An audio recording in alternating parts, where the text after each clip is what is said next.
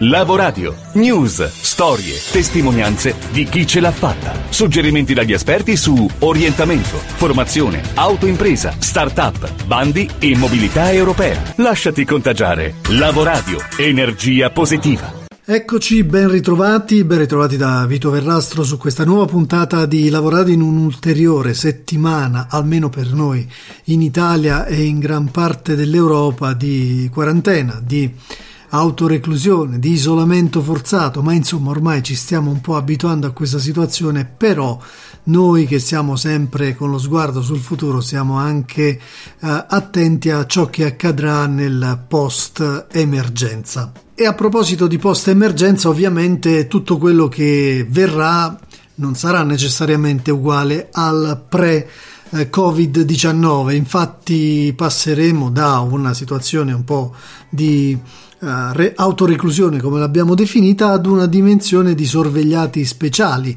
in cui dovremo gradualmente ritornare alla normalità, ma nel frattempo dovremo in qualche modo convivere con un post emergenza che non sarà facilissimo. Di sicuro quel salto tecnologico o digitale che un po' tutti abbiamo fatto in casa su, nei luoghi di lavoro, dappertutto, rimarrà e ci consentirà di essere ancora più smart nel prossimo futuro perché le tecnologie comunque vada eh, ci accompagneranno ed esalteranno una serie di funzioni che non potremo sviluppare sicuramente dal vivo. Penso agli assembramenti che non ci saranno consentiti nell'immediato post emergenza le riunioni i meeting gli incontri tutto quello che potremo fare attraverso le modalità tecnologiche continueremo a farlo e a proposito di tecnologia è tornato a trovarci Enrico Molinari, un professore universitario di economia e marketing dell'innovazione, nonché un Global Innovation Influencer.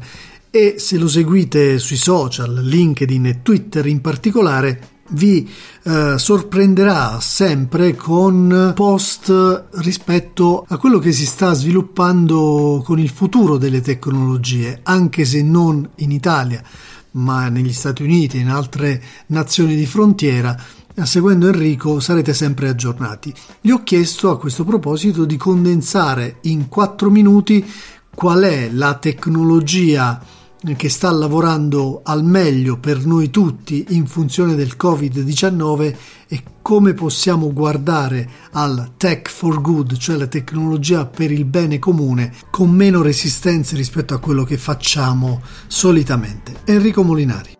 Tecnologia, velocità e potenza di calcolo, tre cose di cui oggi abbiamo assoluta necessità in Italia. E abbiamo anche bisogno di tempo, un alleato ed un nemico oggi, in un'Europa in cui sono in lockdown 200 milioni di abitanti. Il tempo è fondamentale, mentre il Covid-19 evolve. Non esiste un paziente standard, ma i meccanismi di trasmissione della malattia e di protezione lo sono. Per questo motivo, con le conoscenze tecnologiche integrate di oggi, possiamo creare meccanismi di contrasto al virus personalizzati grazie al digitale. La tecnologia assume quindi il ruolo di prezioso alleato e diventa una cosa davvero seria in un contesto in cui non si limita a trasformarsi in innovazione, ma diventa solido progresso, contribuendo a salvare vite e a fare piccoli miracoli sanitari.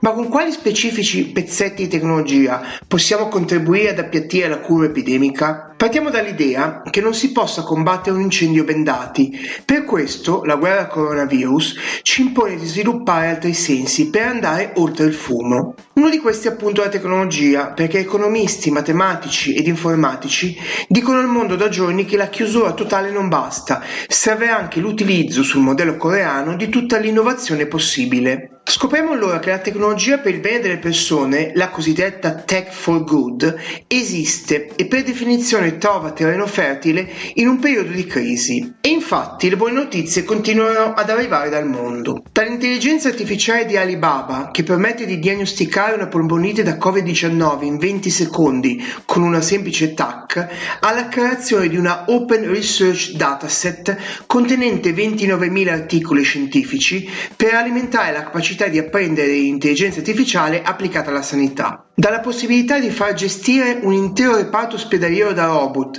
per assistere pazienti contagiati in, in condizioni ottimali, liberando così tempo e risorse, alla creazione di identità digitali temporanee, le cosiddette Digital ID, sugli smartphone dei cittadini, capaci di inviare nel loro raggio di azione un messaggio per ridurre a zero le interazioni rischiose tra persone. Dall'utilizzo dei droni capaci di richiamare con la voce i cittadini trovati in strada ai trattori a guida autonoma per sanificare le città, e infine, per evitare lo spostamento delle fasce più deboli della popolazione, come i nostri anziani, la possibilità di indossare un semplice paio di occhiali che materializza nel salotto di casa, via realtà virtuale, il medico di famiglia, con cui parlare di terapia oppure semplicemente per farsi ascoltare. Una tecnologia immediatamente utilizzabile, integrata con il tracciamento degli spostamenti via app e l'utilizzo dei big data generati dai controlli delle persone in strada, effettuabili in modo massiccio grazie ad un casco digitale capace di misurare la temperatura di decine di persone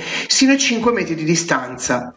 Grazie all'intelligenza artificiale contenuta nell'elmetto si traccia in tempo reale una mappa degli spostamenti dei cittadini che accende subito un semaforo verde, giallo o rosso sulla base della rischiosità dello stile di vita tenuto nelle settimane precedenti il controllo. Ci sarà tempo per parlare di economia. In quel momento faranno la differenza le persone che sapranno gestirla con autorevolezza. Ma ora è la tecnologia ad avere bisogno di noi, di essere scelta come supporto alle decisioni critiche di chi combatte ogni giorno in corsia, di chi consegna i prodotti della filiera alimentare nei supermercati o delle start-up che in otto ore inventano come salvare le nostre vite con una stampante 3D oppure con una maschera da sub trasformata in un respiratore Covid-19.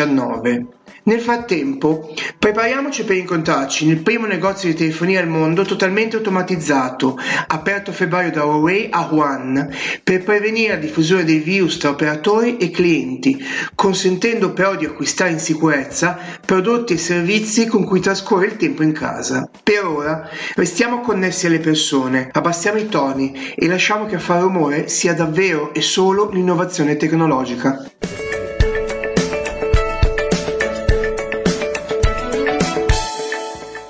Guardare al futuro, essere positivi, immaginare, crearlo questo futuro. Questo è un mantra che abbiamo qui su Lavoradio, ma abbiamo anche dei riferimenti più alti come Impact School che conosceremo fra qualche istante, ascoltando Cristina Pozzi che è la CEO e co-founder di questa organizzazione che guarda al futuro in modo intelligente, in modo eh, costruttivo, come noi siamo abituati a fare. Per cui vi consiglio di seguire Impact School, su cui ci sono una serie di notizie interessanti da vari punti di vista sul futuro, in base a quella che l'UNESCO definisce Future Literacy, cioè la capacità nostra di costruire, di immaginare il futuro. Cristina Pozzi è esperta in scenari futuri in relazione alle tecnologie emergenti, parliamo di intelligenza artificiale, robotica, biotecnologie, stampa 3D, eccetera, eccetera. Ha pubblicato il libro Benvenuti nel 2050, cambiamenti, criticità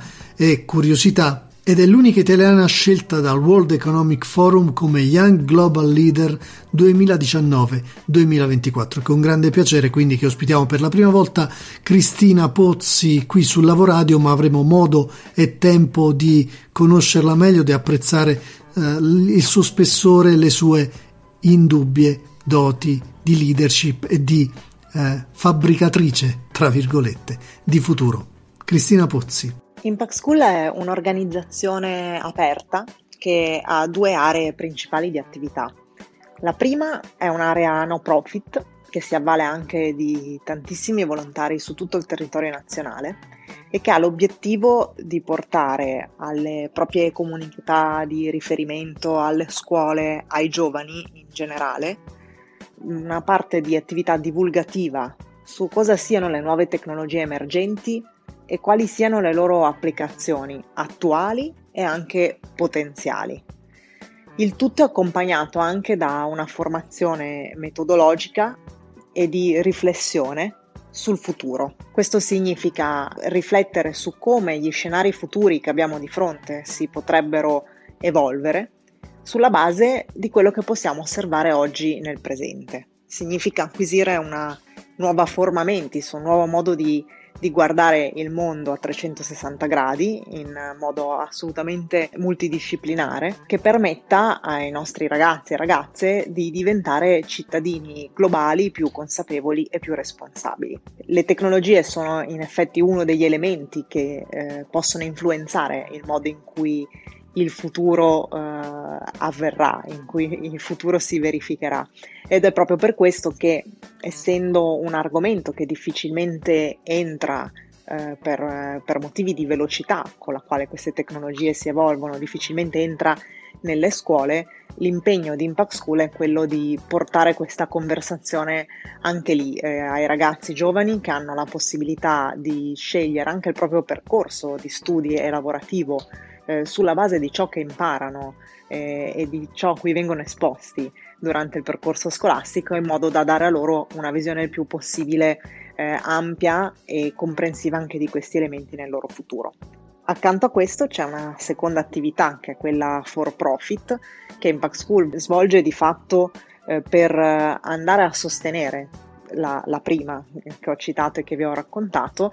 E questa seconda attività invece organizza corsi di formazione, attività di divulgazione, progetti editoriali rivolti in questo caso alle aziende o al grande pubblico o alla singola persona che volesse iscriversi a, ad uno dei nostri corsi per acquisire proprio queste capacità di conoscenza da un lato delle tecnologie emergenti ma soprattutto di acquisizione della cosiddetta Futures Literacy. Bene, grazie Cristina per questa introduzione a Impact School, poi torneremo proprio in modo un po' approfondito sul concetto di future literacy che ci interessa tantissimo e che vorremmo in qualche modo poi agevolare, diffondere, disseminare attraverso il vettore di Lavoradio. Impactschool.com è il sito di riferimento che aprirà il mondo appena descritto da Cristina. Strumenti e consigli. Strumenti e consigli è una rubrica solitamente che inseriamo in coda alle nostre puntate. Oggi vogliamo soltanto portare la vostra attenzione su Beyond Crisis, che è la nostra playlist di strumenti e consigli fruibile attraverso la piattaforma SoundCloud. All'indirizzo soundcloud.com slash lavoradio troverete già una ventina di consigli utili da vari punti di vista da parte di grandi eh, professionisti che si stanno adoperando in modo gratuito come sempre per mettere a disposizione le loro competenze e i loro consigli in vista di questa fase abbastanza delicata ma soprattutto della ripartenza. E appunto per chi si trovasse in una condizione abbastanza sospesa, un po' come, come tutti, il consiglio di questa puntata arriva da Francesca Scelsi, la nostra career coach di Job Scouting che potete seguire su tutti i social, anche lei ricca e prodiga di suggerimenti e consigli sempre, anche in tempi di pace, tra virgolette. E eh, Francesca ci spiega esattamente che cosa fare per rendere produttive queste settimane dal punto di vista Uh, di una ripartenza anche lavorativa e professionale. Ciao Vito, ciao a tutti gli ascoltatori di Lavoradio. Voglio lasciare un po' il mio contributo legato alla, a quello che sta accadendo, all'emergenza coronavirus, a come comunque possiamo lavorare sulla nostra carriera anche in un momento in cui sembra essere tutto fermo. Quello che possiamo fare in queste settimane così assurde è quello di um, lavorare sulla fase preparatoria, quindi su tutto quello che sta prima dell'invio del nostro CV o della nostra autocandidatura, perché come dico spesso, insomma, la ricerca del lavoro è per lo più preparazione e, e molto meno azione. Nella preparazione eh, ci sono molte cose, c'è sicuramente magari andare a rispolverare il nostro CV, il nostro profilo LinkedIn per vedere se comunicano esattamente quello che vogliamo, ma soprattutto ci sono anche attività eh, come quelle del personal branding e del networking che si rivelano eh, fondamentali, lo sono, lo sono sempre, sono sempre attività importantissime con l'unica differenza che mh, mm, portano via molto tempo e quindi mh, mm, in periodi diciamo normali eh, si fa fatica magari a, a, portarle avanti. Adesso abbiamo, potremmo avere in qualche modo l'occasione magari di, de- di dedicarci un po' più di tempo. Dunque è importante utilizzare nello specifico la piattaforma LinkedIn perché è il posto per eccellenza in cui essere per fare questo tipo di attività, quindi per, fare, per interagire con la nostra rete e per promuovere il nostro valore professionale, ovvero fare personal branding. Um, e quindi abbiamo modo di, per esempio, pubblicare dei contenuti, o meglio, questo è quello che dovremmo fare, preparare dei contenuti eh, anche eventualmente contestualizzandoli al momento che stiamo vivendo. Per esempio, potremmo raccontare ehm, come le nostre competenze possono essere d'aiuto in questo momento, anche se non siamo medici o infermieri, eh, possiamo avere sicuramente qualcosa da dare eh, oppure come la nostra funzione aziendale sta gestendo l'emergenza, che sia eh, il marketing, il finance, il legal, la qualità, insomma siamo tutti impattati da questo evento, dunque possiamo raccontare quello che sta accadendo dentro e fuori l'azienda.